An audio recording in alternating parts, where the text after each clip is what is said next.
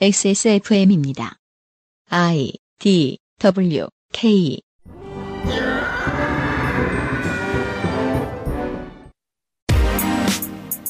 더하실의 유승균 피디입니다. 정치는 어차피 모든 시민들의 것인데 정치를 청년이 해야 더 잘할까요? 정치의 주된 고객이 청년이어야 더 좋은 세상일까요? 청년이 살기 좋다는 것은 모두가 살기 좋다는 것이고 모두가 살기 좋으면 청년도 살기 좋을 텐데요. 청년과 정치라는 단어가 합해 나타난 한국의 사회 현상, 이달의 시사 아카데미가 분석해 봅니다.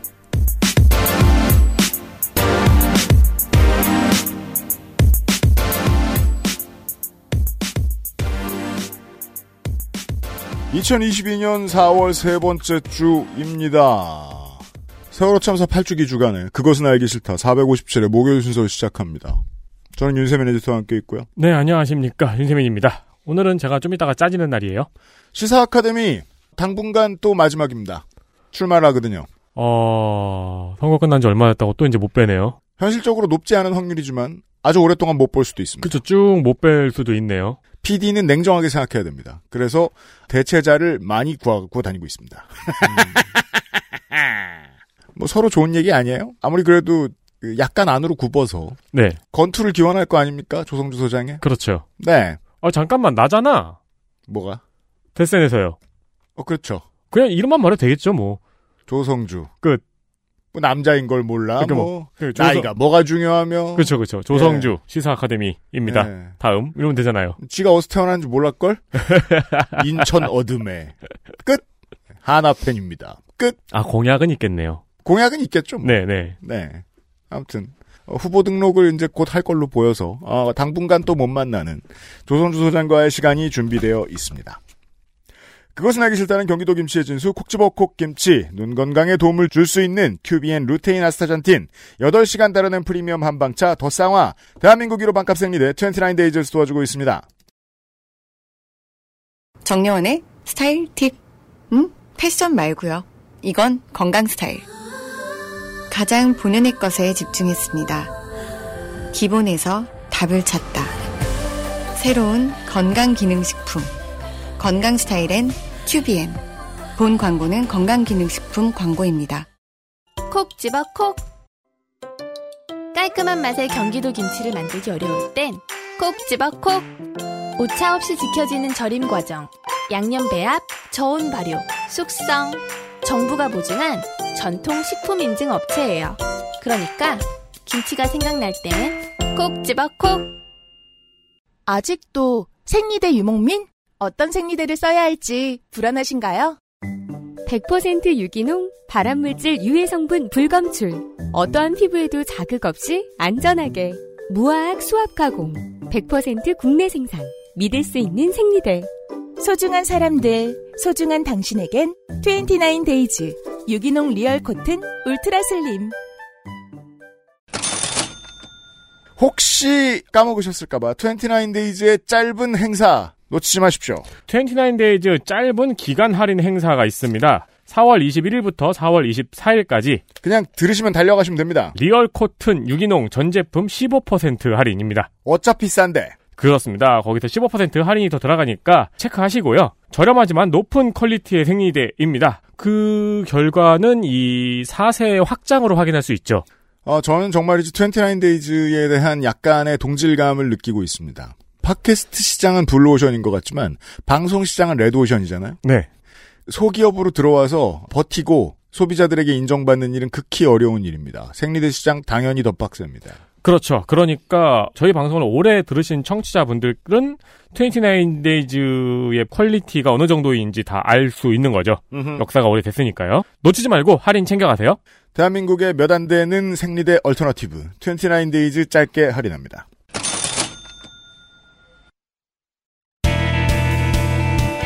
뉴스 라운드업 History in the Making.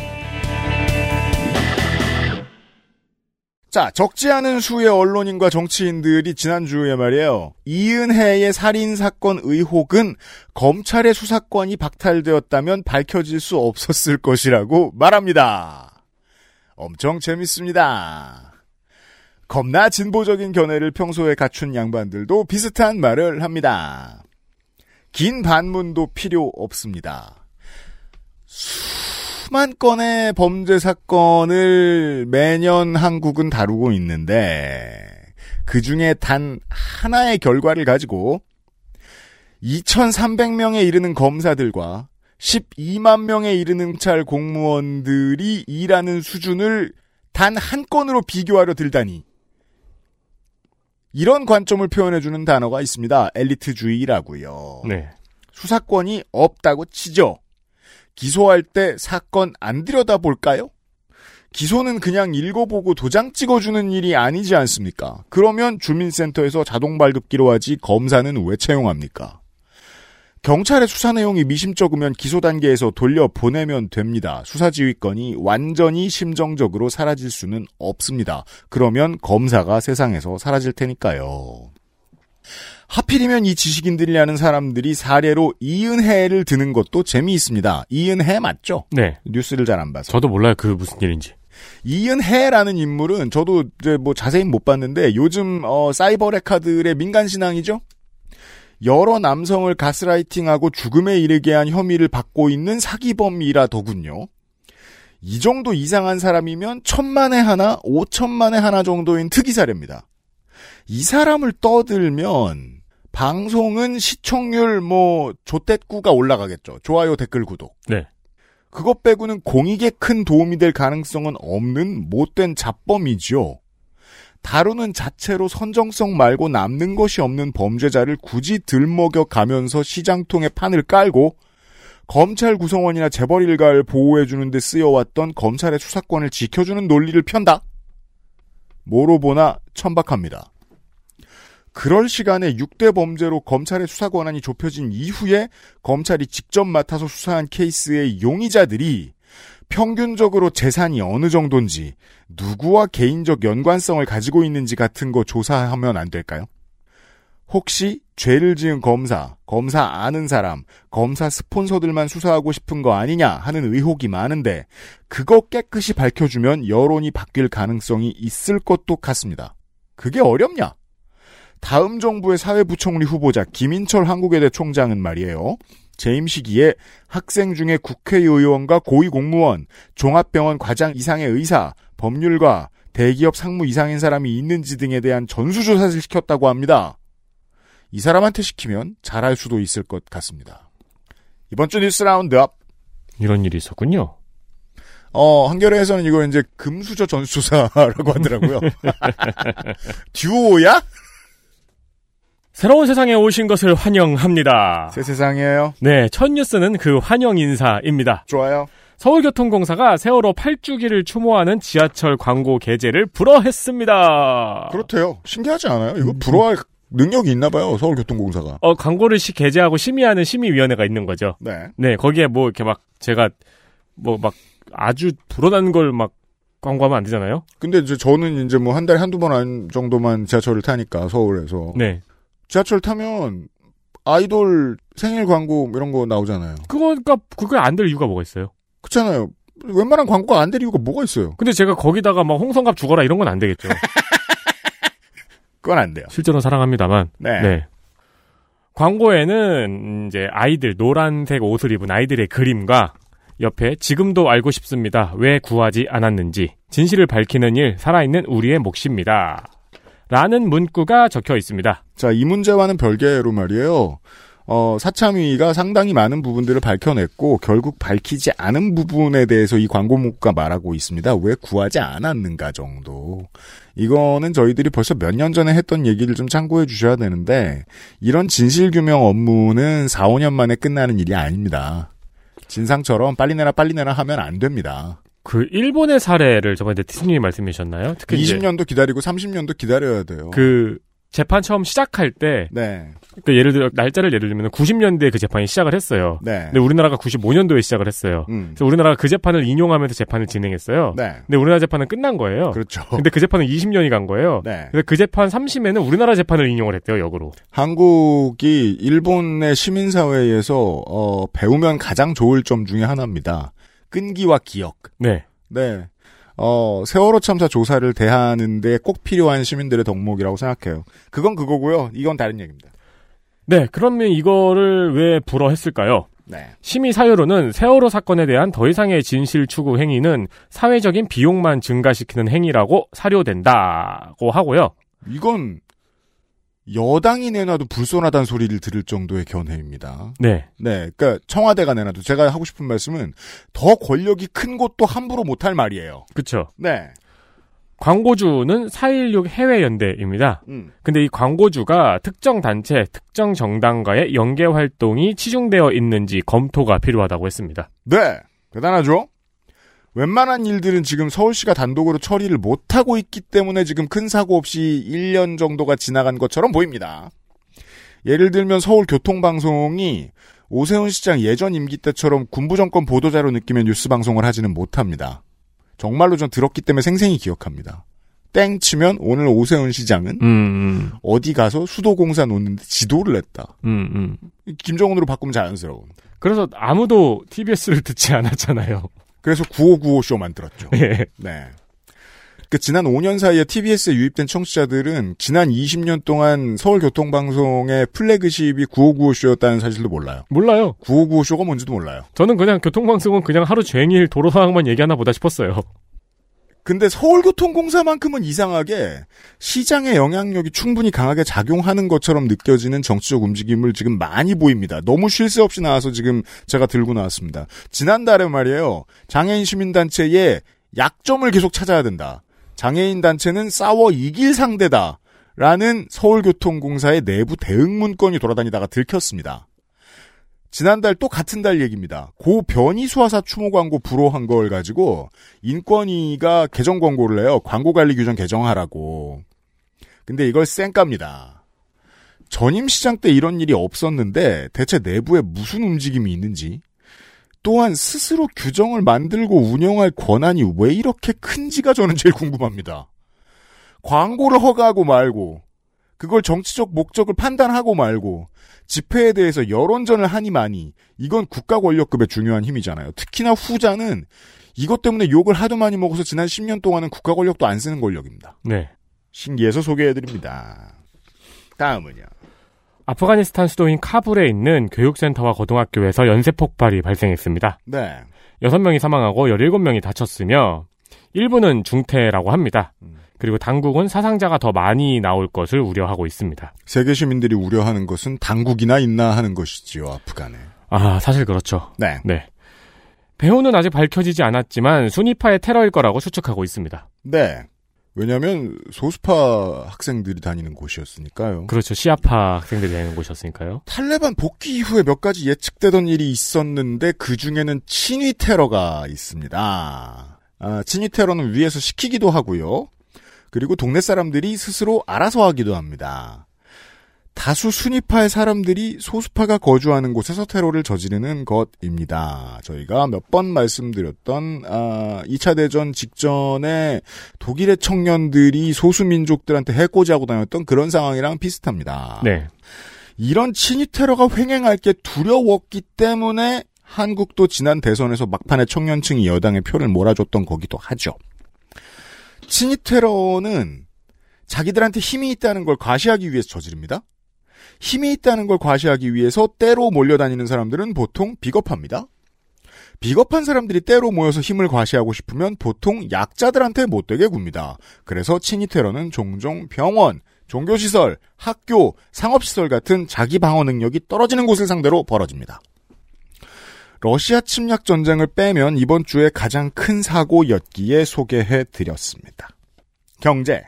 순위파하고 시아파 헷갈리잖아요. 그런가요? 우리 청취자 여러분들은 안 그러실 것 같은데. 그런데 명칭은 기억하고 있는데 어느 네. 쪽이 소수지 어느 쪽이 이란이고 어느 쪽이 사우디지 이게 좀 가끔 헷갈리더라고요. 나라마다 다르죠. 네, 그래서 네. 저는 그걸 그렇게 기억했어요. 어떻게? 순위는 많고 시아는 한 명이구나. 네. 기억하십시오. 네. 뭔가... 신토불이 노래 가사 같기도 하죠. 그렇죠. 그러니까 이제 순위는 많잖아요. 뭐 네. 순위와 영이 철수해가지고. 네. 근데 시아는 가수 한 명이잖아요. 한국 고삼 같은 기억법이네요. 네. 하지만 도움은 될 것 같습니다. 전국 이동통신유통협회 줄여서 케이엠디에이네요. 네. 여기에서 케이비국민은행의 알뜰폰 브랜드 케이비리브엠이 대형 자본으로 통신 시장을 혼탁시키고 있다며 케이비리브엠으로 가입하신 분들 최근에 청취자분들 중에서도 많을 거예요. 네, 워낙 혜택이 좋았으니까요. 네. 내년 금융규제 샌드박스 기간 종료 시 사업 철수를 촉구했습니다. 네. 케이엠디에이는 케이비 리브엠이 막대한 자금과 금융과 연계한 상품으로 과도한 현금성 살포 및 이벤트 경품 제공 등을 자행하며 통신시장을 혼탁하게 만들고 있다고 주장했습니다. 앞에 관련된 기사 같은 걸 관심 없게 보다가 혹은 관심이 없었다가 이런 기사를 갑자기 읽으면 이상합니다. 대형 자본으로 통신시장을 혼탁하게 만들고 있는 건 기본적으로 이통삼사잖아요. 등 뒤에 투망든 인간이 있는데 개울가에 메기 한 마리를 가지고 왜 뭐라고 할까? 최근에 전국 이동통신유통협회가 뿌린 보도자료를 보면 그런 생각이 들 수는 있는데 이 협회가 원래 하는 일이 이통삼사 견제하는 일입니다. 다음 관련된 뉴스를 보시죠. 통신 삼 사가 거느리고 있는 알뜰폰 자회사의 시장 점유율이 절반을 넘어선 것으로 분석됐습니다. 네. 올 이월 기준으로 통신 삼 사의 자회사의 알뜰폰 시장 점유율은 오십 점 구 퍼센트로 집계됐습니다. 음흠. 이게 뭐 사십구 점 구에서 오십 점 구 왔다 갔다 하는 모양이더라고요. 네. 점유율은 케이티의 알뜰폰 자회사의 점유율이 십구 점 삼 퍼센트로 가장 높았습니다. 이게 사실 이 통사 옮겨가면서 알뜰폰 선택하는 고객이 알아야 할 이유가 없는 정보잖아요. 맞습니다. 예를 들면 저도 이제 올해 초에 옮겼는데 그 삼 사 자회사인지 아닌지 몰랐어요. 그냥 짚었어요. 네. 아니었더라고요. 하지만 고객 입장에서는 다를 건 없어요. 저는 삼 사 자회사로 쓰고 있다가 작년에 옮겼거든요. 네. 옮긴 건 다 똑같은데 자회사더라고요. 그런 경우 많아요. 네. 중소사업자, 이게 이제 케이티 자회사가 십구 점 삼 퍼센트였잖아요. 네. 중소사업자 중에서는 유니컴즈가 가장 점유율이 높습니다. 네. 사 점 구 퍼센트입니다. 음. 앞서 말씀드린 케이비 리브엠은 삼 점 칠 퍼센트입니다. 음. 현재는 통신사 자회사의 합산 점유율이 오십 퍼센트를 넘으면 영업을 제한하는 등록 조건이 있습니다. 네. 근데 지금 넘었잖아요? 음. 근데 이 점유율 산식을 두고 입장 차이가 좀 있어요. 그럴 테죠.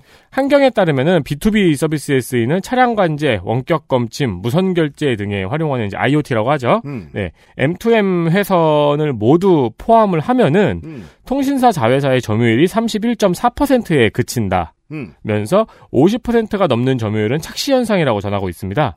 즉 비투비인 엠투엠 회선은 산식에 넣을 이유가 좀 없어요. 심리적으로는. 근데 이렇게 계산하기도 합니다. 정리하면은 현 정부는 통신사 자회사의 회선이 오십 퍼센트를 넘으려고 하니까 규제를 하려고 하고 있어요. 음. 현 정부는. 통신사에서는 이 지네들이 오십 퍼센트를 넘어버렸잖아요. 네. 그러니까 이 비투비 회선을 포함해서 계산을 해야 된다. 그러면 아직 우리는 이십 퍼센트쯤 더 해먹어도 된다. 그렇죠. 그러면은 우리 오십 퍼센트 안 넣는다고 주장을 하고 있습니다. 생각해보면 독과점 규제의 정신에는 이미 어긋나 있죠. 네. 여전히 심리적으로는 사십구 점 구여도 독과점이라고 불러도 되는 거예요. 네. 사십구 점 구여도 견제해야 할 이유는 충분하잖아요. 그 주제의식은 이미 벗어난 논의죠. 이 산식 논쟁은요. 일단 그렇고. 그렇죠. 음.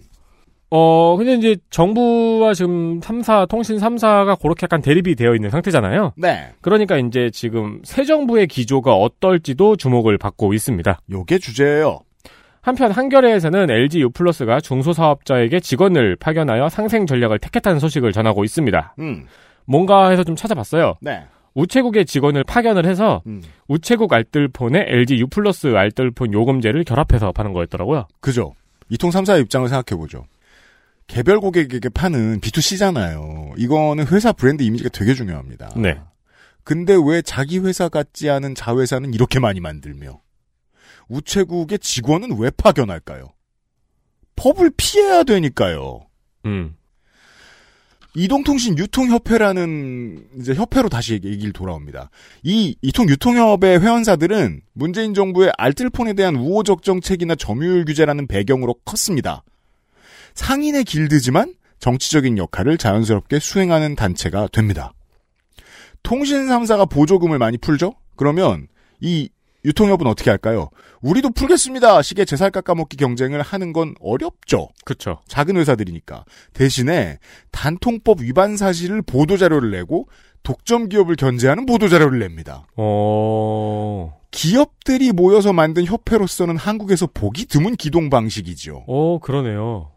여기가 최근에 중점적으로 이 활동을 하고 있습니다. 통신사 자회사의 합산 점유율 오십 퍼센트를 저지하자.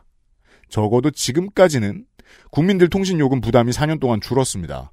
업계는 업계대로 꾸역꾸역 독과점 시장에 지난 오 년 동안 물을 탄 거죠. 이런 협회가. 그런데 보수 정부가 돌아왔으니까 독과점으로 지향점을 다시 잡겠죠. 민생에 가장 직결되는 포인트에는 알뜰폰이 있습니다. 정권이 바뀌면서. 일단 제 결론. 여러분 알뜰폰 쓰십시오. 좋아요. 좋습니다. 네. 근데 이 그러면은 이 한국 이동 요통 통 그 협회는 막 중소기업 연합회 이런 데 있잖아요. 우리나라에. 네. 맨날 네. 그 대기업의 찬성표를 들어주는. 아, 그렇죠. 네.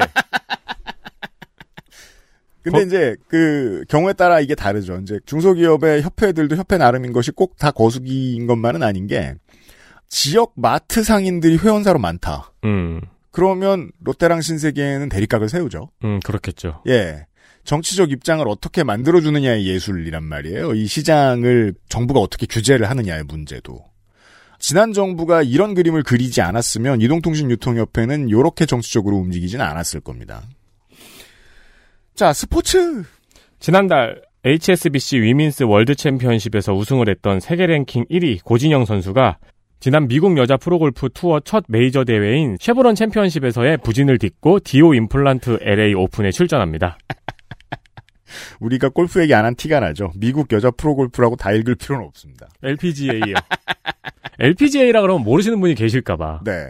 저는 언제나 이거, 이 보도 행태가 흥미롭다라고 생각할 때 이제 뉴스를 가끔 선정을 하는데, 아, 요것도 좀 그랬어요. 결국 업적을 위주로 말하면요. 현재까지 이십 년대의 가장 위대한 한국의 스포츠 선수는 고진영 선수입니다. 음. 랭킹 일 위를 이 년 동안 했습니다.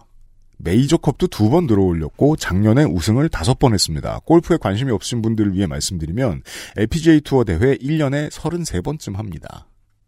전 세계 탑 랭커가 대회 서른세 번 했는데 다섯 번을 한 사람이 우승하는 것. 어, 이상한 일입니다. 이거는요. 관련한 매일경제의 보도 제목이 재밌어요. 와신상담 고진영 엘피지에이 투어 엘에이 오픈에서 시즌 두 번째 우승 도전. 아니, 세계 랭킹 일 위가 지난달에 우승하고 한 달 우승 안 한 걸 어떻게 와신상담이라고 하죠? 아니, 무슨 e스포츠가 요즘 싱글 대회가 사람들 많이 보, 보이나요? 저는 이제 세대가 끊겨가지고. 저도요. 싱글 대회는 모르겠네요. 뭐 글쎄요, 시다. 이제 여전히 시청률이 높은 거는 아마 철권이나 스트리트 파이터 정도일 텐데. 철권 정도 있겠네요. 네, 철권 정도. 무슨 저 피지에이 투어처럼 뭐 매주 대회를 한다고 치죠. 한 달 우승 못한 걸 침체기라고 부를 수 있을까요? 세계 랭커 백 명이 매번 토너먼트 하면? 음. 이게 월드컵도 아니고요. 열흘이면 한 번 대회를 하는데 한 달 우승 못한 걸 침체기나 슬럼프로 보고 있어요. 언론의 이러한 태도가 한국 여자 골프에 대한 한국 일반의 입장을 대변해준다고 느낍니다. 저는 지난 몇 년 동안 너무 당연하게 받아들입니다. 음. 그러니까 골프 같은 세계인의 대중 스포츠에서 한나라 선수들만 이렇게 도미넌트한 일은 너무 이상하고 대단한 일인데 이걸 이렇게나 당연하게 여기는 문화가 좀 괴이합니다. 저는. 이 정도 레벨에 오른 한국인 이십일 세기 들어서 아마 공공년대의 뭐 장미란 교수나 십 년대의 김연아 씨나 박인비 선수나 페이커? 페이커 선수 있겠죠. 네, 그 정도. 이상합니다. 이 골퍼들 다 국민 영웅들입니다. 이 정도 레벨에 해당하는. 네. 네. 근데 참 쉽게 보는 것 같다. 한국인들은 한국 여자 골프를. 이상해서요. 이상한 것은 또 있습니다. 우크라이나 전쟁으로 밀값이 크게 올랐습니다. 네. 해외 곡물 시장에서는 작년에 비해서 칠십오 점 팔 퍼센트가 올랐고요. 이러면 소비자 물가는 두 배 이상 상승하게 됩니다. 네. 지난달 칠 일에는 일 년 전 대비 거의 두 배가 상승했습니다. 강력분을 사야 되잖아요. 그렇죠. 왜냐하면 우크라이나하고 러시아가 세계 밀 수출량의 이십구 퍼센트를 차지하고 있었기 때문입니다. 네. 이 여파로 우리나라에서도 외식물가 가격이 올랐습니다. 칼국수는 일 년 전보다 팔 점 칠 퍼센트가 올라서 최초로 팔천 원을 돌파한 팔천백십삼 원이 되었고요. 네. 이외에도 냉면, 짜장면 역시 십 퍼센트 가까이 올랐습니다. 음. 근데 문제는 이게 일시적인 현상이 아니라 앞으로 계속 오를 거라는 전망입니다. 그럴 것입니다. 네. 세계 사 대 밀 수출 곡창지대가 음. 러시아, 우크라이나가 있고 일단. 네. 여긴 전쟁 때문에 논이 망가지고 그 농사를 못 짓는 건 둘째치고 씨를 못 뿌렸어요. 네, 향후 일 년간 안정될 가능성은 제로란 얘기입니다. 네, 씨를 못 뿌리고 있고요. 미국과 아르헨티나는 가뭄이 심각합니다. 중국도 코로나 봉쇄 때문에 현재 파종 시기를 놓친 상황입니다. 그렇습니다. 미리 씨가 마르는 상황. 인류의 주식인데요. 네. 그 사실 국내 보도에서 가장 많이 관련돼서 나왔던 건 칼국수 팔천 원 우라카이였어요. 음... 사실 그게 제일 많은 것만 해도 뭐 민생이랑 직결돼 있으니까 그러려니 하는데 제가 가장 한심했던 거는 그 외에 우라카이가 가장 많이 된 이 밀 관련 기사는 흉년 관련 기대주였어요. 어... 읽어보지도 않았어요. 뭐가 있지? 몰라요. 나사렛 프로젝트? 뭐 매주마다 한 번씩 제가 상스러움의 끝을 달리는 저널리즘을 소개를 해드리곤 하는데 야 흉년 관련 기대주에 군침 흘릴 만한 사람은 어떤 사람일까? 그러니까 굶어 죽으면서 주식 보면서 굶어 죽는다는 거 아니에요? 음. 이 사람의 인생을 굳이 말하자면. 그게 좀 놀라웠습니다. 전쟁의 심각성에 대해서 우선 얘기하는 게 맞다고 봅니다. 끝으로 노동! 십구 일 건수완박 입법 추진에 반대하기 위해서 전국 평검사 회의가 열렸습니다. 이건 평검사들의 어휘에 따라 이렇게 적습니다. 이천삼 년 강금실 당시 법무부 장관 이후 십구 년 만입니다. 그리고 이십 일에는 전국 부장검사 회의가 열렸습니다. 자, 노조원으로 등록 안 된 노동자들이죠? 이 사람들은. 네. 이 검찰 노동자들은. 그렇다면 노동자들의 합의된 뜻을 전달하기 위해서는 노동자 대표가 필요하거든요. 노조라도 없으면. 네. 노동자 대표도 안 뽑은 걸로 알고 있습니다. 제가 정말 열심히 찾아봤습니다. 중앙지검 노동자 대표, 검찰 노동자 대표 음. 없어요. 단체로 모여서 성명 발표하죠. 음, 네. 모든 언론은 민주노총의 춘투와 이것을 동일하게 다뤄주기를 기대합니다. 다만 민주노총은 이제 거리두기도 해제됐기 때문에 하는 게 다 합법입니다. 하지만 지금 이 노동운동은 법으로 보면 불법의 소지가 너무 많습니다. 또한 전국 공무원 노조도 들으시면 촉구합니다. 조합 가입을 권유하든지 뭔가 빨리 수를 써줬으면 좋겠습니다. 그리고 저도 이제 대한민국의 온 언론이 지난주에 말씀드렸다시피 헌정사상 가장 노동 친화적인 보도를 지금 두 주째 계속 내고 계시니까 네. 저도 영업하고 싶은 게 있는데요. 어, 화성식품노조 파리바게트 지회의 임종린 지회장이 저희 지금 방송 업데이트되는 오늘 기준으로 이십사 일째 단식 투쟁하고 있습니다. 네. 작년 여름 그 알실 사백이십일 회에 소개됐던 본사가 직원들을 시켜서 노조에 가입한 직원을 탈퇴시키는 회유를 하는 불법 행위가 지금 오랫동안 지속이 되고 있고 그 외에 많은 문제가 있기 때문인데요. 제가 단식 오 일차쯤이실 때 양재동에 가서 임종린 지회장 만나고 왔는데 이 양반이 웃으면서 자기 말고 다른 거 취재해달라고 다른 노조 지회장 연락처를 주고 저를 보냈습니다. 어, 일단은 시켰으니까 하고 있고요. 듣고 계신 기자와 피디와 작가 여러분은 에스피씨 얘기 좀 널리 퍼뜨려 주셨으면 좋겠습니다. 기업이 제일 무서워하는 건 얘기가 많이 도는 겁니다. 그러니까 소셜 쓰시는 청취자 여러분들께도 부탁드립니다. 어, 임종린 지회장이 저한테 시킨 취재는 선거 뒤에 만나요. 뉴스 라운드업이었습니다. 엑스에스에프엠입니다. 임금님께 진상한 전통 방식 그대로 현대인에 맞춘 프리미엄 한방차 더쌍화 콕지버콕 식구가 많아도 나 혼자 살아도 김치는 콕지버콕 시원한 백김치 감칠맛의 갓김치 아삭한 총각김치 무게도 포장도 원하는 만큼 다양해요. 그러니까 김치가 생각날 땐 콕지버콕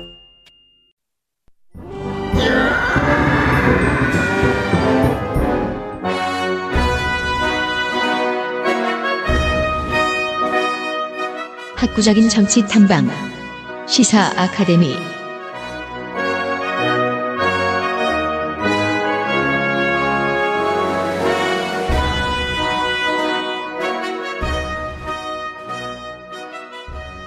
이십이 년 봄의 시사 아카데미입니다. 과학적으로 말하면 그 어떠한 확률도 배제할 수 없기 때문에 당분간 마지막 시사 아카데미가 될 가능성이 희박하나마 있습니다. 조성주 소장이 와주셨습니다. 네, 오랜만입니다. 조성주입니다. 네, 이번 대선 끝나고 아 한동안 못 써먹었으니까 열심히 부려먹어야지 라고 생각했는데 아, 무슨 럭셔리한 인생을 살려고 출마를 합니다. 네, 출마합니다. 네, 그래서 또 당분간 마지막입니다. 네. 곧 보기를 악망합니다. 이상한데? 저한테는 자연스러워요. 이번 주에 무슨 얘기입니까? 네, 청년 잔혹사 또는 뭐 어떻게 이름을 붙여야 될까요? 청년에서 지금 이준석까지 뭐 이런 얘기들을 한번 쭉 시계열로 이슈마다 한번 짚어보는 것도 의미가 있겠다 싶어서 아, 진짜요? 그런 이야기를 좀 다뤄보려고 왔습니다. 오, 요즘 얘기네. 네, 어 요즘 얘기인가? 뭐. 그죠, 미래 얘기가 아니죠. 네. 근데 뭐 오늘 뭐 먼저 스포일러를 하자면 이제 청년이라는 단어를 역사의 뒤안길로 좀 보내야 되는 시기가 온 것은 아닐까? 이런 이제 이야기를 좀 해보려고 합니다.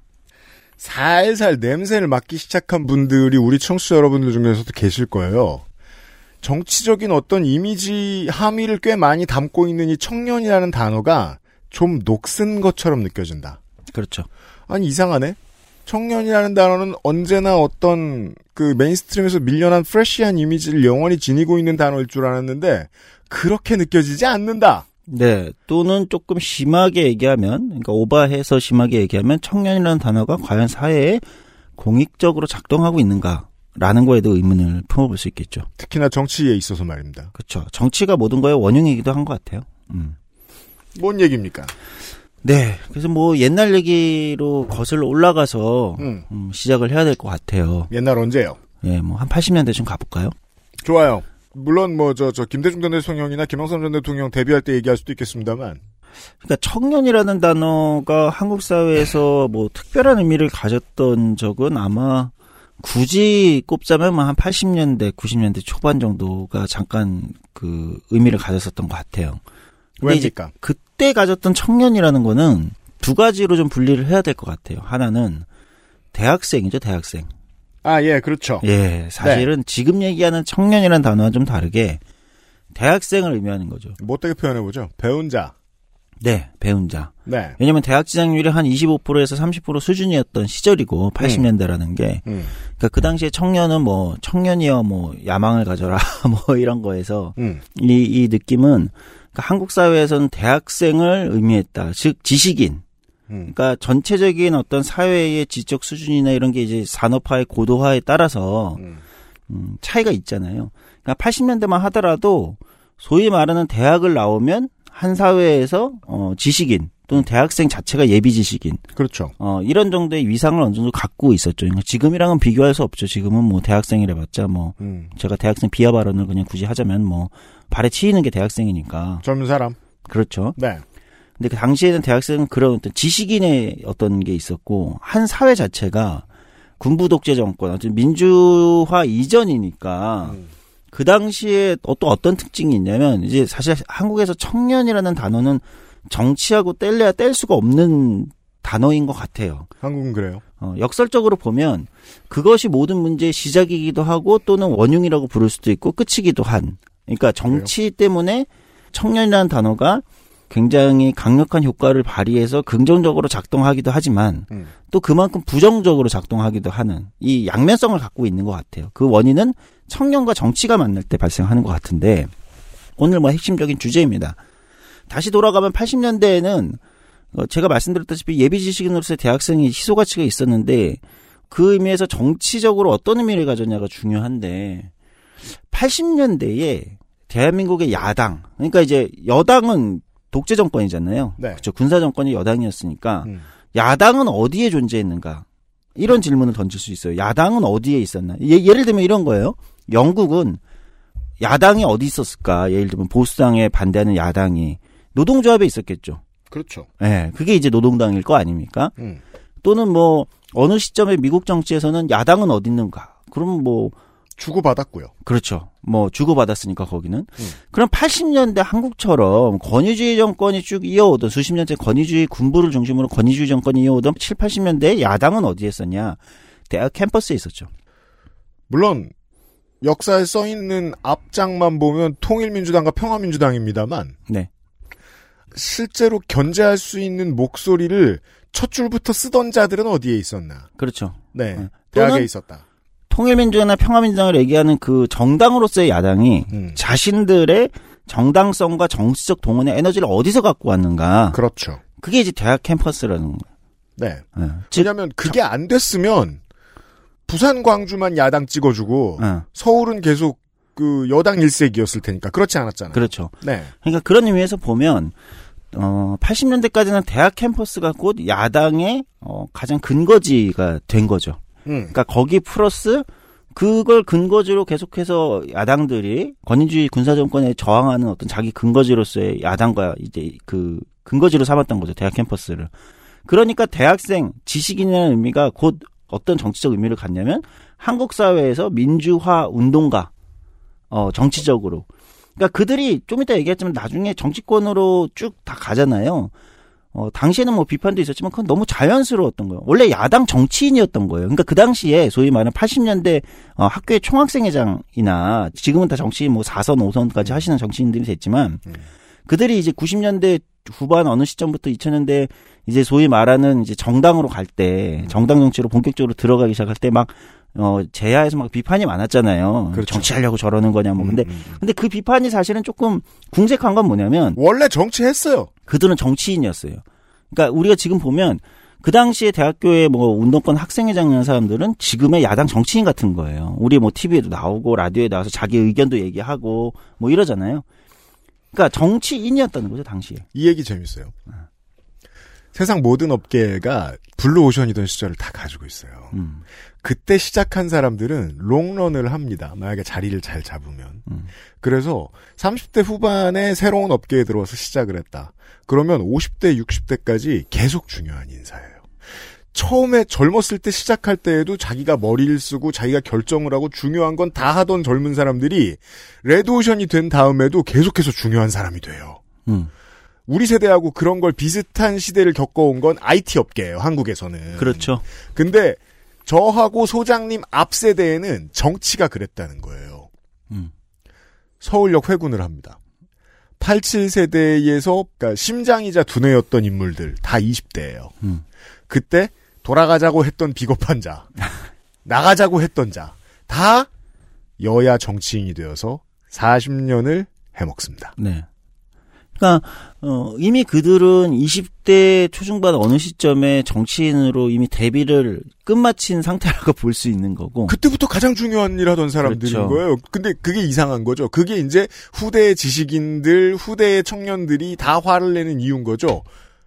하지만 이유는 있습니다. 블루오션일 때 들어온 사람들은 보통 오래 가요. 내가 내가 나이 들어 철들고 나 정치해야지 하고 보니까 레드오션이었을 뿐이에요. 그 사실은 블루오션 때 들어온 거예요? 레드오션 때 들어온 거예요? 블루오션 때 들어왔 블루오션에 막차를 탔죠. 그게 이천십이 년이었죠. 아, 그렇군. 예. 아, 지금 다시 돌아오면. 네. 그게 당시에는 이제 제가 정치적으로 야당이 대학 캠퍼스에 존재했기 때문에 자연스럽게 이제 그들이 곧 대학교의 학생 운동권이라고 얘기하던 민주화 운동가이자 학생 운동가이자 대학교 뭐 총학생회장이나 학생회장 이런 사람들이 사실상 정치인이었다. 음. 그렇게 됩니다. 네. 근데 여기서 이제 우리의 오늘 주제를 가미를 해보면 그렇기 때문에 이들은 청년 정치인 같은 건 아니에요. 그들의 태 청년이라는 청년 거는 없는 거 없는 거예요. 청년 빼야 돼요. 그렇죠. 네. 아주 엄밀히 얘기하면 대학생이라는 단어도 음. 지금 우리가 생각하는 대학생, 젊은 뭐 이십 대의 대학생 이런 의미가 아니죠. 대학생은 지식인의 다른 말인 거니까. 그 이천십 년대의 대학생은 음. 오히려 취준생과 더 가까워요. 음, 그렇죠. 예. 네. 네. 근데 팔십칠 년의 대학생은 좀 더 사회운동가에 가깝죠. 음, 지금으로 비교하면 뭐라고 해야 될까? 대학생이라는 의미는 무슨 마치 뭐 변호사 아니면 무슨 뭐 지식인 교수 뭐 아니면 뭐 이런 거 있잖아요. 네. 어 대기업 직원. 어 뭐 그거 이상이지 대기업 직원보다는 좀 더 저기 할 것 음, 같아요. 지금 워낙 뭐 대기업 직원도 올라가긴 했지만 음. 그런 의미에 가까운 거죠. 음. 기자 뭐 이런 거랑 좀 유사할 수도 있겠다. 네. 기자 뭐 그러니까 그 대학생이라는 의미가 지금의 대학생이라는 의미와 완전히 다른 의미. 그건 젊음을 상징하는 것도 아니고 음. 그렇죠.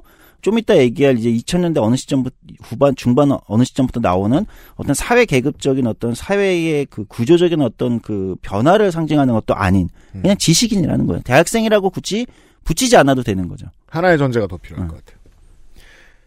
해방을 하고 네이션 빌딩을 하자, 응. 건국을 하자라고 떠들던 사람들이 진짜 기회를 얻게 된 지 삼십 년, 사십 년밖에 안 됐어요. 응. 민주화 항쟁이 올 때까지. 그동안 어땠습니까? 못 먹고 못 살았죠. 네. 대학을 보내는 것도 어마어마한 사치 혹은 모험. 그래서 대학생이 귀할 수밖에 없던 시절. 대학생이 귀할 정도면 그 앞에까지도 지식산업이 뻥 뚫려있는, 사상사가 뻥 뚫려있는 시대였다고 봐야 된다는 거죠. 텅 비어있던. 네. 그걸 처음 채우기 시작한 사람들. 네. 하고 이십일 세기에 대학 교육을 받은 사람들과는 다르죠. 이게, 자, 이렇게도 말할 수 있습니다. 어, 제가 가끔 하는 말입니다. 대한민국은 상대적 가난 때문에 힘들지 실제로 가난한 사람이 드물어졌다. 음. 인정할 수밖에 없다. 네. 어떻게 해요? 대도시에 가보자고요? 썬팅 뒤에 아기가 타고 있어요? 초보 운전? 음. 인데 독일 삼, 사차 되게 많죠. 한국은 이천 년대 초에 네이트 짤에서 보던 중동의 부 근처 어디까지 왔어요. 네. 네. 그러면 사람들은 돈을 끌어대다가 아이들을 대학에 투자하러 보내죠. 지금과 예전은 다르죠. 그런 거 있잖아요. 한국에서 팔리는, 일 년 새 팔리는 그 수입 외제차 순위 일 위부터 십 위 보고, 일본에서 일 년 새 팔리는 수입 외제차 네. 일 위부터 십 위 보면 너무 차이가 나더라고요. 일본은, 벤츠 S클래스 이런 거는 한국에만 있고, 일본에는 순위권 자체가 없어요. 그런 게. 일본은 아직까지도 가로가 넓은 차가 거의 뭐 팔리질 않죠. 그렇죠. 세단 자체가 잘 팔리지 않고. 여전히 다 경차고. 네. 네. 음. 어쨌든 다시 돌아오면 음. 그래서 이제 팔십 년대에 대한 거를 이제 의미 부여를 이제 간단히 하면 그것은 청년이 하는 정치도 아니었고, 왜냐면 스스로 청년이 아니었기 때문에 이 아이덴티티 자체가 지식인이 하는 정치고. 아니 지금 우리 무슨 뭐 음. 프로야구 올스타전 보고 다 청년들이라고 말하지 않잖아요. 그러니까요. 그냥 그 나이 때 사람들이 필요했었을 뿐이고 그냥 나이대가 그거였을 뿐이었습니다. 네. 네. 그래서 청년이 하는 정치도 아니고, 청년이라는 의미는 그런 지금의 대학생 청년의 의미가 지금과 완전히 다르기 때문에 그건 다른 거다. 그렇게 보면 그들이 팔십칠 년 민주화 이후에 현실 정치에 들어간다. 사실 이 표현도 좀 지금의 우리의 맥락에서는 좀 이상한데, 왜냐면 그전에도 정치인이었기 때문에. 근데 어쨌든 독재시대였는데 정당 정치가 잘 작동하지 않던 독재시대 때부터 사상을 키워오던 사람들이었으니 정당에 있었으면 민한당 거수기죠, 그게. 그렇죠. 예.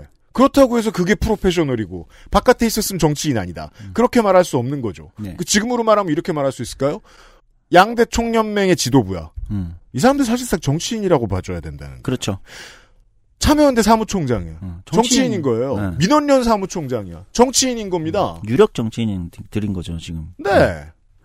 그래서 어, 흥미롭게도 팔십 년 민주화 이후에 구십 년대 어느 시점에 이분들이 차례차례, 어, 구십 년대를 거치면서 차례차례 이제 현실 정치라고 표현했지만 어쨌든 현실의 정당 정치에, 음. 정당 정치에 이제 영입되던가 아니면 자기가 들어가던가 뭐 호랑이를 잡으려면 뭐 호랑이 굴로 음. 들어가야 된다. 온갖 얘기를 하면서 들어갈 때. 구십 년대. 어, 들어갈 때 그들의 나이가 갓 서른, 그렇죠. 초반에서부터 뭐 삼십 대였단 말이에요. 맞아요. 예. 빠르게는 뭐 삼십 대 초반 뭐 이랬는데 그들 누구도 청년의 정치를 얘기하지 않았습니다. 그렇죠. 그렇게 회자되지도 않았고 그렇게 해석되지도 않았어요. 하나의 이슈 더. 못 먹고 못 살았잖아요. 네. 의학이 지금보다 허접했잖아요. 팔십 년대만 해도 예순 살면 동네 잔치. 네. 지금 예순이면 초선이어도 괜찮아요. 맞습니다. 근데 그때 예순이면 죽을까 말까입니다. 마흔이면 중년인 거고, 음. 스물이면, 스물다섯이면 어른인 거예요. 그 구분도 달라졌죠. 네. 그러니까 흥미롭게도 이제 그렇게 된 거죠. 그런데 그 현실 정치에서 어쨌든 한국 사회를 대표하던 뭐, 대학생, 지식인으로 대표되는 그들이 청년이 아닌 그냥 정치, 재야 정치인에서 현실 정당 정치인으로 변모를 할 때 그때까지도 청년이라는 것은 정치적으로 가지는 의미는 없었다는 거예요. 음, 그렇죠. 네, 문화적인 네, 네. 의미는 있어요. 그래요. 오히려 문화적인 의미는 컸을지도 모르겠어요. 구십 년대에 이제 문화적인 어떤 한국 사회 팽창이 일어나면서 음. 어, 또는 그거는 칠십, 팔십 년대에도 이제 청년 문화 이런 건 있었으니까. 그러니까 문화적으로는 그게 있었는지 모르겠지만 그게 정치적으로 호명되는 청년의 모습은 아니었겠죠. 음, 음 그런 거죠. 구십 년대 어느 시점에 힙합이 막 이렇게 밑에서 들끓고 있을 때 음. 그것이 청년들의 무슨 문화를 하나 상징하는 또는 펑크나 뭐 어떤 문화를 상징하는 무엇일지 모르지만 그게 정치적으로 소환된 적은 없, 없는 거죠. 그런데 한 사회라는 게 참 묘한 게 제가 볼 때는 경제 산업 구조의 어떤 변화가 있으면서 저는 정치의 어떤 맥락들이 출현하기 시작하는 것 같아요. 구십칠 년 아이엠에프를 우리가 경험하지 않습니까? 네. 구십칠 년 아이엠에프 이후에 한국 사회는 또 다른 사회로 접어드는 거잖아요. 그럼요. 음.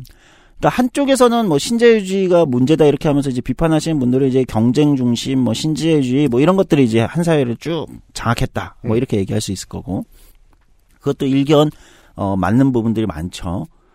근데 아이엠에프를 우리가 생각해보면 구십칠 년 아이엠에프를 맞고 김대중 정부가 아이엠에프를 극복했다라고 선언한 게 구십구 년 제 네. 기억이 맞으면 음, 뭐 공공 년 네, 공공 년 뭐, 어, 언저리였던 것 같아요. 그리고 갑자기 한국 사회가 엄청난 호황을 맞이합니다. 네. 기억하시는지 모르겠지만 국민의 정부 말부터 참여정부 중반까지의 큰 호황이 있었습니다. 신용카드를 길거리에서 막 만들어줄 때 기억. 지금 생각하시면 뭐 이 기억하시는 분도 있을 거예요. 그게 이제 이제는 이렇게 해석이 되죠. 이제 시간이 지나고 보니까 구십팔, 구십구 년까지만 해도 이것이 사회 문제라고 보수든 진보든 다 지적했습니다. 신용 불량자를 남발한다. 네. 근데 이천 년대 초반으로 들어와서 그 신용 불량자의 수가 줄어듭니다. 음. 그 카드를 막을 만큼의 직장이 생겼다는 거죠. 음. 그러다가 이천삼 년을 기점으로 이제 한국 경제가 이제 내수가 이제 침체되고 쭉 들어 지금 같은 이제 사실상 저성장 국면으로 이미 그때부터 들어갔다고 봐야 될 것 같아요. 그 이후로 한 십 년. 예. 네. 그러면서 이제 등장한 단어가 청년 실업이라는 단어가 이제 한국 사회에 등장하죠. 자본주의 후기 패턴으로 체질을 변경해야 하는 상황을 맞이해요. 네. 아마도 청년 실업이라는 단어가 제 기억으로 이천삼 년, 사 년부터 이제 본격적으로 등장했는데, 구십칠 년 아이엠에프 때 잠깐 반짝 등장한 건 왜, 근데 그건 청년 실업만이 시, 실업은 아니었잖아요. 구십칠 년 아이엠에프는 다 실업이었으니까. 실업. 중년 실업. 이천 년대 중반에 들어서면서 청년 실업인 단어, 이 단어는 이제 한국 경제 구조가 이제 바뀌면서 등장한 단어인 거 아닙니까? 내수가 네. 그만큼 줄어들고, 음. 이제 과거와 같은 고도성장의 이제 경제 구조가 아닌 상황에 들어가면서 청년 실업이 이제 등장하는데, 음. 이 청년 실업은 이제 우리가 보통 외국에서 얘기하는 청년 실업과는 다르게, 괜찮은 일자리의 수준들을 놓고 버리는 이제 청년 실업의 구조가 좀 다른 게 있는데, 진짜 그렇죠. 그냥 뭐, 뭐, 일자리 자체가 없는 문제가 아니라 아니죠. 일자리가 이제 쭉 서열화되어 있는데 누구나 이제 중간 이상의 일자리를 가고 싶어 하는 데서 발생하는 문제. 음.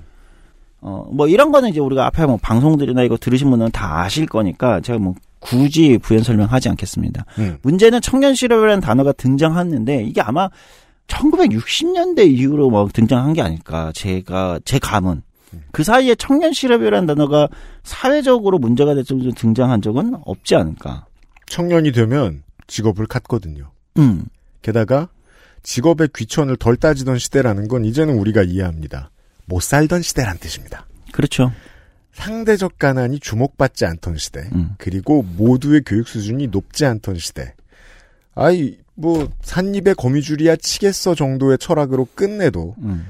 취업시장에 대한 설명을 더 복잡하게 할 필요가 없던 시대에는 내가 살던 곳에서 나서 내가 살던 곳에서 평생 늙어가면서 그 어떤 일이라도 해도 아, 먹고 살만한 정도의 물가. 그게 육십 년대에서 한 구십 년대까지 지속이 되었다면 음. 지금 말씀해 주신 그 아이엠에프가 있었고 그리고 다른 모든 선진국들이 경험하는 급여가 정체되는 동안에 회사의 수익만 올라가는 후기 자본주의의 상태를 맞이하게 되죠. 네. 모든 자본은 스스로 커지려고 하지 더 많이 채용하려고 하지 않으니까. 음. 잘 살게 될수록 원래 있던 회사들이 취업의 문을 줄이려고 드는데 한국이라고 다를 바가 없었으므로 아이들이 나오면 예전보다 더 높은 교육을 받을 가능성이 매우 높고 예전보다 취업할 가능성이 매우 낮아지는 상황. 네. 그래서 취업 준비생이라는 게 이제 본격적인 문제가 되는 시기가 이때 등장하는 거죠. 이십일 세기의 과제. 네.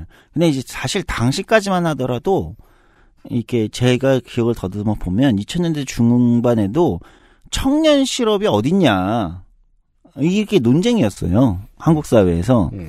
왜냐면 실제 실업률 자체가 낮으니까. 네. 한국의 청년 실업 보통 청년 실업률이 전체 실업률의 두 배 정도를 잡는데 음. 어떤 나라나. 음. 한국의 청년 실업률은 다른 외국의 전체 실업률보다도 낮았으니까. 음. 통계로 숫자로 잡히지 않는데 어떻게 이걸 실업이라고 얘기하냐. 음. 이게 진짜 문제냐. 그냥 그냥 약간의 경쟁이 있을 뿐이다. 음. 이런 얘기들이 있었지만 실제로는 한국의 특성은 취업 준비생이 청년 실업자 숫자보다 많은. 제가 이제 몇 번이나 얘기했지만 음. 독특한 구조를 갖고 있다는 거예요. 사실 취업 준비생의 이 규모 지금 오십만 명이 넘을 텐데 이천 년대 중반 이후로 지금까지 늘 이 정도 규모 이상을 유지해 왔거든요. 더 높을 때 뭐 칠십만도 가고. 네. 그러니까 사실 지금 한국의 청년이라고 상징되는 핵심적인 문제는 취업준비생 이슈가 제일 크잖아요. 모든 어떤 뭐랄까요. 사실 밈도 거기서 많이 나오는 거 아닌가요? 그런 것 같아요. 그건 달라지지 않더라고요. 어, 정서도 이십 년 그렇고. 전이나 지금이나. 네. 음. 정서도 그렇고 밈도 그렇고 뭐 어떤 그 자조적인 어떤 그 유머, 음. 자조적인 어떤 비판 음. 이런 것들도 거기서 많이 나오는 것 같은데, 그러니까 저는 이게 한국의 굉장히 어느 순간부터 이천 년대 어느 순간부터 만들어진 한국의 청년 세대의 굉장히 독특한 문, 현상인 것 같아요. 이거 문화 현상이라고만 보기는 어려울 것 같고, 음. 그러니까 경제 지금은 이제 정치까지 여기에 작동하는 건데. 네. 굉장히 독특한 현상이라고 저는 봐요. 경제, 정치, 문화적으로. 취업준비생이라고 상징되는 어떤 그 수많은 담론들. 음. 어, 지금의 사실 좀 얘기가 점프 뛰지만 지금 윤석열 정부가 얘기하는 또는 이준석 여당 대표가 얘기하는 공정과 능력주의도 사실은 취업준비생의 얘기거든요. 그죠. 핵심은. 이준석 씨가 하는 얘기를 듣고 있으면 취업준비생이 대한민국의 메이저인 것처럼 느껴지죠. 네, 직장인도 아니에요. 거기서 얘기하는 지금 타겟은 직장인이 아니고 취업준비생을 얘기하는 거 아닙니까? 본인도 당선된 적이 없으니 계속 취업준비생이기도 하거니와. 네. 동질감도 느끼죠, 청년들이. 네. 음. 윤석열 그 지금 당선인이죠. 음. 그 대선 광고였나요? 그 뭐죠? 아, 네. 그 크게 논란이 되었던. 어, 예. 네, 그. 오프라인 면접에서 말을 잘하는 여성 취업 준비생을 남성 취업 준비생이 우울해하면서 쳐다보는 그 티비 광고. 네. 네. 그러니까 사실 그것도 취업 준비생을 대선 광고에 쓴 것이 않습니까? 남성 취업 준비생을. 네. 네. 그러니까 그 타겟은 그러니까 정확하게 취업 준비생 뭐 몇십만을 타겟으로 하고 있다는 얘기가 아니라 음. 그 정서를 공유하고 있는 취업 준비생이라는 음. 정서와 그걸 지나친 경험한 그거를 그냥 청년으로 퉁치고 있는 거예요. 취업준비생 이퀄 청년. 요거 자 이번에 이제 올해가 선거가 특히 많으니까 어, 예습하기 전에 이제 해외 선거의 캠페인들을 많이 보게 돼요. 음. 그러면 이제 특히나 미국처럼 막 어마어마하게 고급스러운 광고들도 많이 보게 되고 보면 이미지 광고 다 합니다. 아까 본 국민의힘 티비 광고 얘기처럼. 근데 보통은 이런 거예요. 결론만 놓고 말하면. 어떠한 루틴을 정한, 음. 정하게 된 사람들을 보여줘요. 음. 그게 민족 구분이든, 지역 구분이든, 내 직장이든, 커뮤니티든, 나는 이런 데 살고 어떻게 사는 사람입니다. 나를 위해서는 어떤 정치인이 좋겠어요. 라는 메시지를 내보내려고 하죠. 근데 취업준비생은 그게 아니죠. 음. 어디 못 들어간, 음. 어디가 정해지지 않은, 음. 불안정한, 음.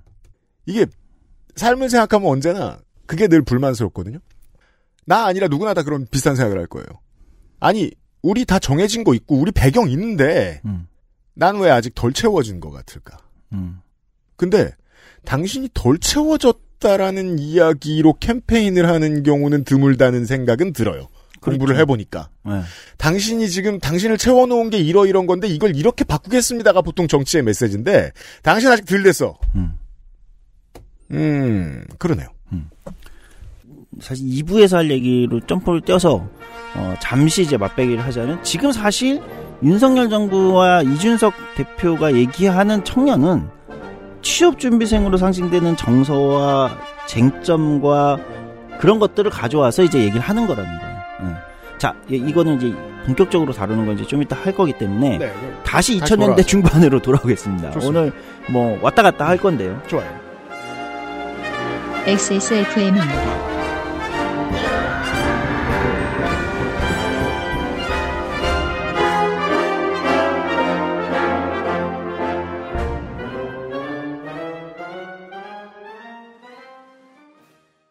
Y존, 바디워시만으로 괜찮을까요? 괜찮지 않아요.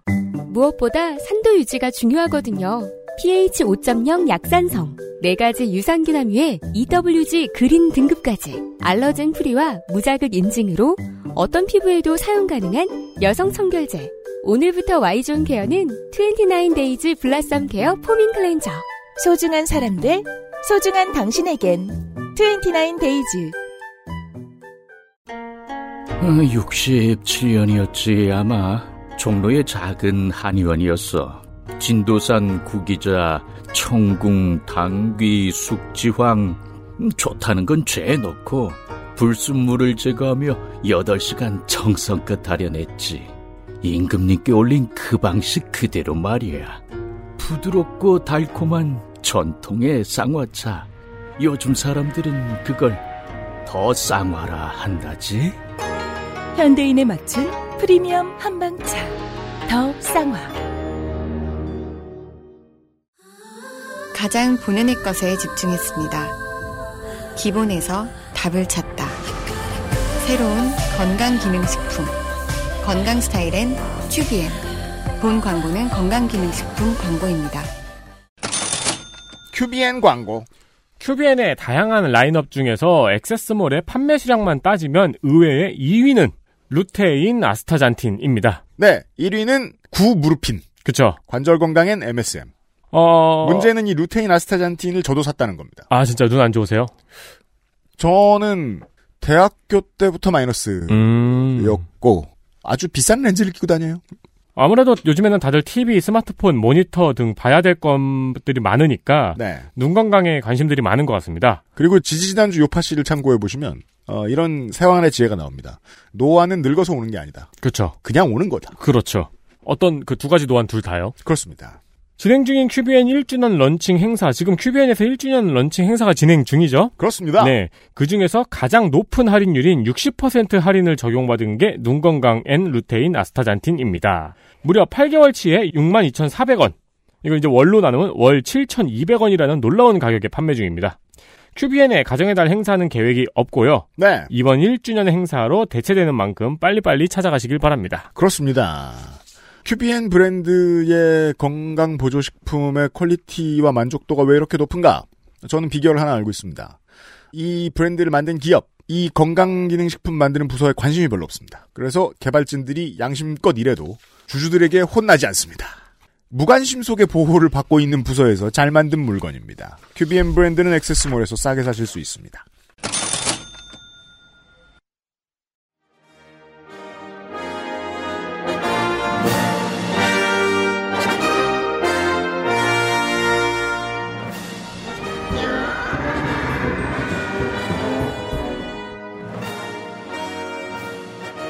다시 이천 년대 중반으로 와보겠습니다.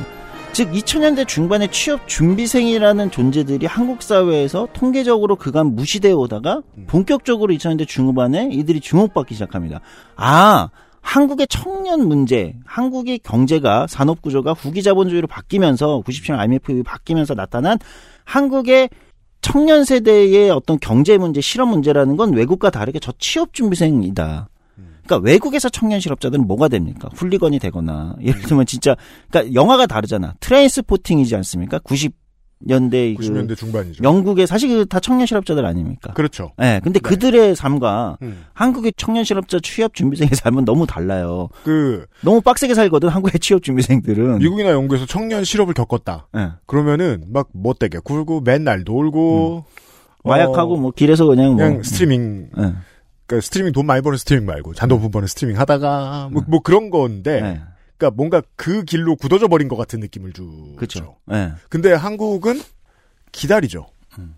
그냥 기다리는 사람 음. 대기자가 되는 거예요. 맞아요. 근데 아이엠에프 이후로 그 사람들의 대기 기간이 길어지고 어. 기간이 길어지면 사람은 먹고 사는데 돈이 필요하니까 가난해지고 음. 요게 눈에 더 띈다 한국이. 네. 그러니까 이제 다른 형태 그게 이제 이천 년대 중후반에 이제 한국에서 이제 경제적으로는 그 문제가 이제 굉장히 크게 이제 밑에 잠재되어 버린 거죠. 어. 그렇죠. 그 논의는 수면 아래로 가라앉아 본 적이 없어요. 음. 그게 이제 그 이천십 년대로 넘어오게 되면 이제 노량진으로 상징되는 한국의 맞습니다. 그 이제 그게 청년을 대표하는 무엇으로 상징되지 않습니까? 음. 근데 흥미로운 건 정치로 다시 가볼게요. 같은 시간대 이천 년대의 정치. 음. 이천 년대 후반까지 정치에서 청년은 소환되지 않습니다. 가만히 보면 정치에서 청년을 소환한 적이 없어요. 전 정확히 기억해요. 네. 네. 이천사 년만 하더라도 탄핵 때 노무현 전 대통령 탄핵 때도 그들이 청년 뭐 이렇게 나온 게 아니고 그렇죠. 아까 진출한 이제 팔십 년대에 사실 청년 정치인이었던 사람들이 음. 청년으로 정치에 들어간 게 아니고 음. 그렇죠. 자기 아이덴티티도 그렇고 그 갈등을 정치적으로 소환하지도 않았어요. 음. 이천사 년에 그 소위 말하는 이제 민주당과 열린우리당 사태를 일어날 때 음. 당내에서 그때도 청년이 쟁점이 되진 않았어요. 자, 자기가 청년이었어요. 팔칠 때. 음. 뭐 일, 이, 삼, 사, 오 학년이었어요. 팔십칠 민주항쟁을 겪습니다. 나는 정치를 하겠어. 지금까지 됐으니까. 어, 상당수가 위장 취업합니다. 음. 노련을 만들어요. 심상정, 네. 김문수. 어, 민중당이 됩니다. 진보 세력 원내 진입 시도. 음. 아니면 또 다른 다수는 민주당에 갑니다. 평화민주당에 갑니다. 통일민주당에 갑니다. 비서관이 됩니다. 스물일곱이에요. 녹화사업 당하고 와서. 비서관이 되거나 아니면 그때부터 지방선거가 시작됐죠? 음. 시의원, 구의원, 군의원이 됩니다. 네. 그리고 초선, 삼선 합니다. 음. 국회의원도 돼요? 뭐 한 마흔 됐어요? 그때예요. 그게 이천사 년 노무현 대통령 탄핵됩니다. 네. 그냥 평생 정치인이었으니까 청년을 붙일 이유가 없어요. 네, 큰 메리트가 없는 거예요. 다시 한번 청년 야구인이라고 안 한다고. 그렇지. 아. 노년이면 말해도 돼. 아, 이치로 저... 수직히면 말해도 돼. 적절한 비유네. 청년 야구인이라고 안 하지. 예. 그렇죠. 추신수 선수는 말했대요. 중년 야구인이잖아. 그러니까 그때까지만 하더라도 정치에서 청년은 그렇게 소환되지 않았어요. 음. 근데 언제 정치에서 청년이 본격적으로 소환되냐. 음, 제 기억은 이천칠 년 대선입니다. 어. 이명박 대 정동영. 그렇죠. 그때 이명박 대통령이 당선될 때 청년 세대 투표율이 굉장히 낮았다. 어, 이십 대, 삼십 대 투표율이 굉장히 낮았고, 어, 이십, 삼십 대가 생각보다 이명박 당시 대통령에 대한 지지가 높았다. 음. 어, 예상보다 높았다. 네. 이런 것들이 나오면서 당시에 등장한 게 그거죠. 이십 대 개X기론. 그렇죠. 예. 네. 처음 나왔습니다. 완전 이제 한 일, 이 년을 휩쓸었죠. 이십 대 음. 개X기론이라는 게. 맞습니다. 이천칠 년 십이 월 대선 이후로 이천팔, 구 년을 휩쓸었죠. 음. 이게 이제 등장합니다. 그러니까 정치적으로 처음으로 제가 기억하기엔 그런 방식의 청년 담론으로서 어, 청년이 정치적으로 소환된 건 그때였던 것 같아요. 그래서 욕이었죠, 욕. 이게 얼마나 쉽냐면요. 음. 리얼미터 같은 데서 이제 뭐 조사를 해요. 음. 그러면 조사를 열심히 했으니까 그 개요 들여다보면 생각보다 되게 자세합니다. 네. 이 사람 몇 살? 직업은 뭐? 사는 곳은 어디? 성별은 뭐? 가족 구성은 어떻고? 자기가 얼마나 잘 산다고 생각하느냐? 거기에 따라서 답변을 어떻게 했는지를 보여줘요. 음. 물론 저는 그래봤자 천 명짜리잖아 라고 비웃고 싶진 않아요. 음. 다만 거기에서 그 특정한 짧은 시기 때에 물어본 걸 가지고 이십 대 전체의 개X이라고 부른다? 기꺼이 부르고 싶어하는 사람들이 개X가 아닌가라는 생각이 드는 거예요. 예를 들면 지금 이번 대선의 여론조사 보잖아요? 네. 그러면 사십, 오십 대 여성 중에 가장 윤석열 후보에게 지지세가 셌던 건 다 주부층입니다. 음. 제 눈엔 들어왔어요. 음. 다행히 아무도 못 봤어요. 음. 주부 개X이론 안 나오잖아요. 그쵸. 제가 뭘 말하고 싶은 거냐면 이 값이 가지는 느낌보다 너무 중요하게 여긴다는 거예요. 맞아요. 그냥 보이니까 언론이 몇 번 헤드라인으로 쓴 다음에 커진 거예요. 음. 이렇게 클 만큼 중요한 메시지가 아니었다는 말씀을 드리고 싶은 거예요. 맞습니다. 그리고 아무리 생각해도 그 당시 한국이 이십, 삼십 대에 뭐 투표율 얘기를 하는데 투표율이 뭐 특별히 외국의 동시대의 같은 규모의 시절의 외국에 비해도 특별히 낮은 것도 아니었고. 이렇게 말하고 싶어요. 음. 이십 대가 뭐 오십오 퍼센트 찍었어. 나왔어. 음, 음. 사십 대가 한 육십오 퍼센트 나왔어. 음. 그 뭐 어쩌라고. 그러니까 자연스러운 거예요. 아니 사십 먹도록 계속 투표, 대선도 투표 안 하는 삼십오 퍼센트는 뭐 하는 놈들이며. 개 아니야? 그러니까. 그냥 당시에 이제 그러면서 그건 이제 정치적으로 어떻게 소환된 거냐면 어 약간 이제 기존에 이런 거였던 거죠. 근데 그때 당시에 소위 당시는 이제 사, 팔, 육이라고 불렀을 텐데 네. 그분들이 청년 세대, 젊은 세대가 투표를 많이 하지 않고 또 생각보다 보수 후보인 이명박 당시 대통령에 대한 지지가 어느 정도 나왔던 거에 대해 충격을 먹은 이유는 음. 앞서 우리가 짚어본 것과 같은 거예요. 자기들은 청년이라는 걸 그렇게 해석한 적이 없는 거예요. 그냥 곧 자기가 청년이었고 대학생이었고 대학생이고 청년이었고 음. 예를 들면 그러니까 우리는 거기서 예를 들면 야당을 한 거고 정치인이 된 거고 네. 그러니까 해석이 이렇게 되기 때문에 음. 그들이 겪는 약 오십에서 육십만 명이 매년 자리 잡고 있는 취업준비생 또는 그들의 어떤 경제적 고통 또는 변화된 산업구조와 경제구조에서 그들이 겪는 어려움 음. 등록금 문제에서부터 당시에 어 이런 거 이것을 이해하기는 어려웠겠죠. 사분의 일밖에 못 가는 대학을 나왔는데 그중에서도 커트라인이 높은 대학을 나왔다. 음. 경제는 고도 압축 성장 시대였다. 음. 여러 번 말합니다만 팔십 년대, 구십 년대 초반만 하더라도 대기업은 그쪽에 있는 대학생들을 모셔갔습니다. 일손이 부족하니까. 네. 아니 정치 안 하고 그냥 기업 간 친구들도 그랬던 상황. 인데 본인은 기업도 안 갖고 정치를 했어요. 음. 그러면 김대중, 김영삼 주변의 파이터로 살아남은 사람들은 노량진의 좁은 문 앞에 서 있는 대기자들을 이해하긴 어렵습니다. 어렵죠. 그러니까 그 기반하에서 나온 게 소위 이십 대 론이라는 굉장히 이제 그건 뭐 그렇게 출연을 하지 않았나 싶어요. 네. 근데 이제 그게 오래 가지는 못했죠. 그렇죠. 그게 오래 가지는 못했던 것 같고. 떠들어서 좋을 게 아무것도 없거든요. 왜, 그리고 정치적으로 그렇게 얘기하는 게 사실 되게 어리석은 행위잖아요. 그니까 그때 한번 당해보니까, 응. 이번에 함부로 꺼내진 못해요. 네, 어리석은 네. 얘기니까.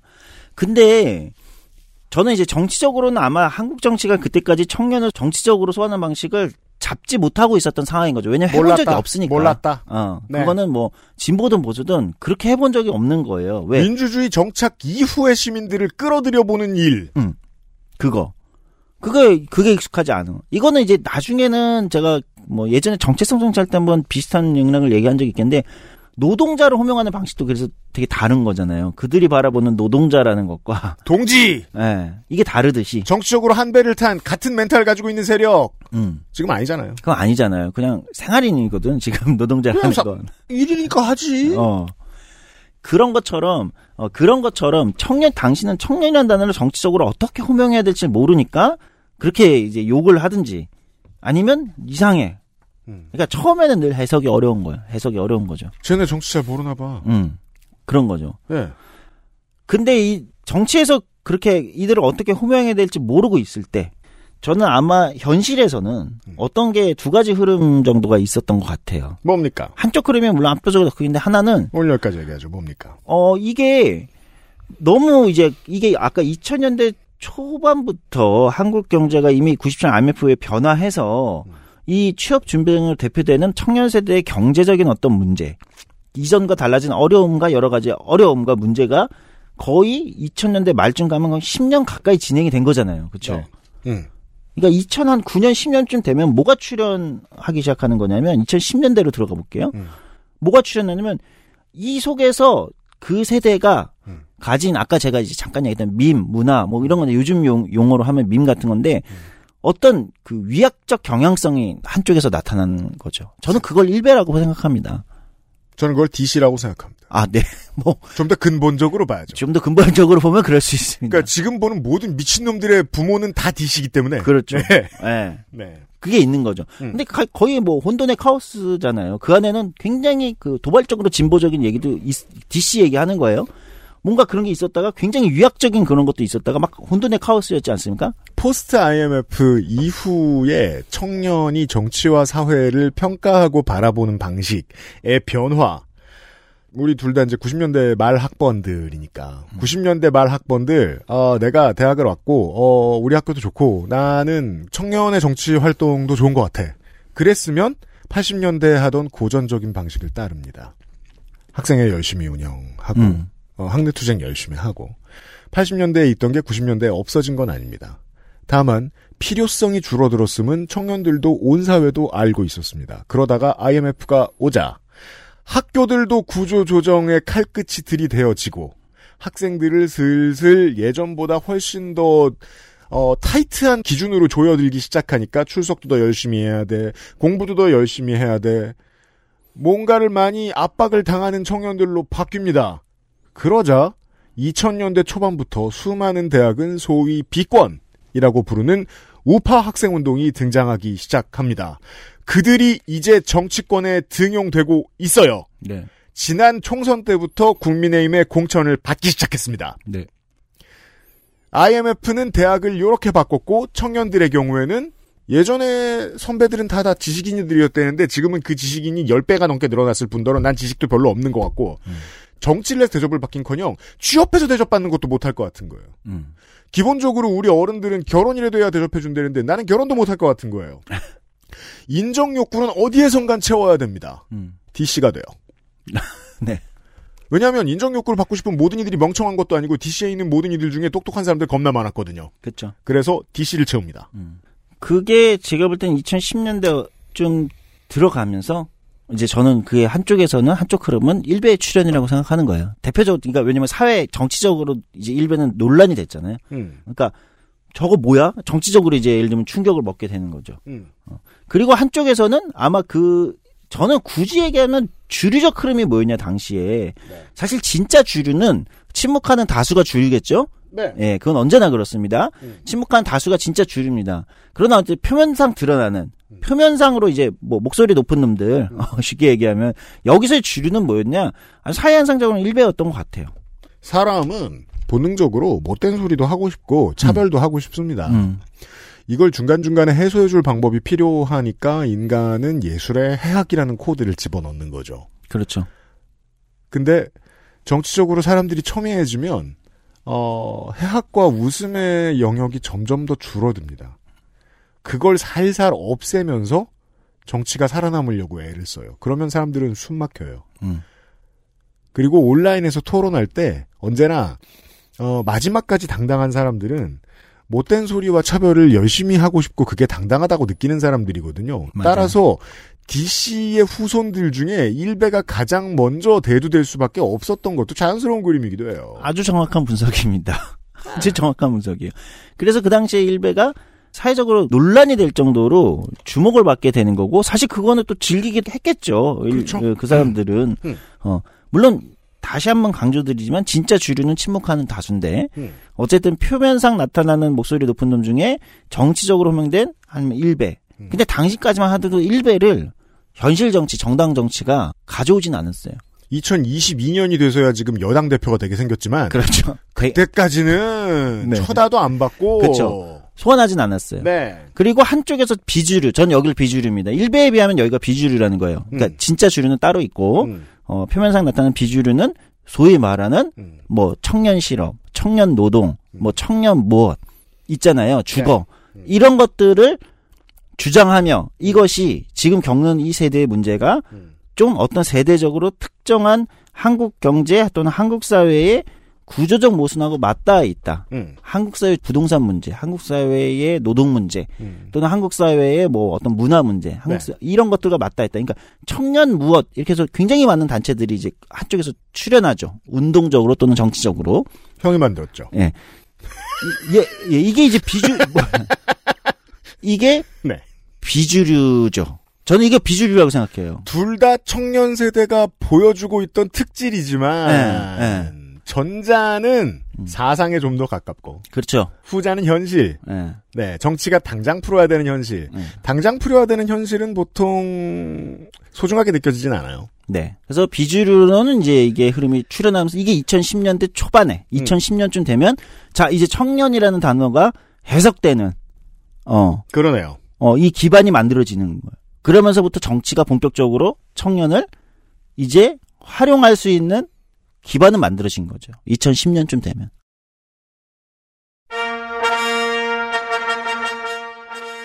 그 단어를 어, 한국의 지금의 의미를 담아서 어, 본인이 처음 던진 주제에 아, 이걸 왜 다 썼다고 하는가. 이걸 내일 시간에 얘기해보겠습니다. 네. 조성주 장관 다시 돌아오죠. 네. 그것은 알기 싫다 목요일 순서였습니다. 안녕히 계세요.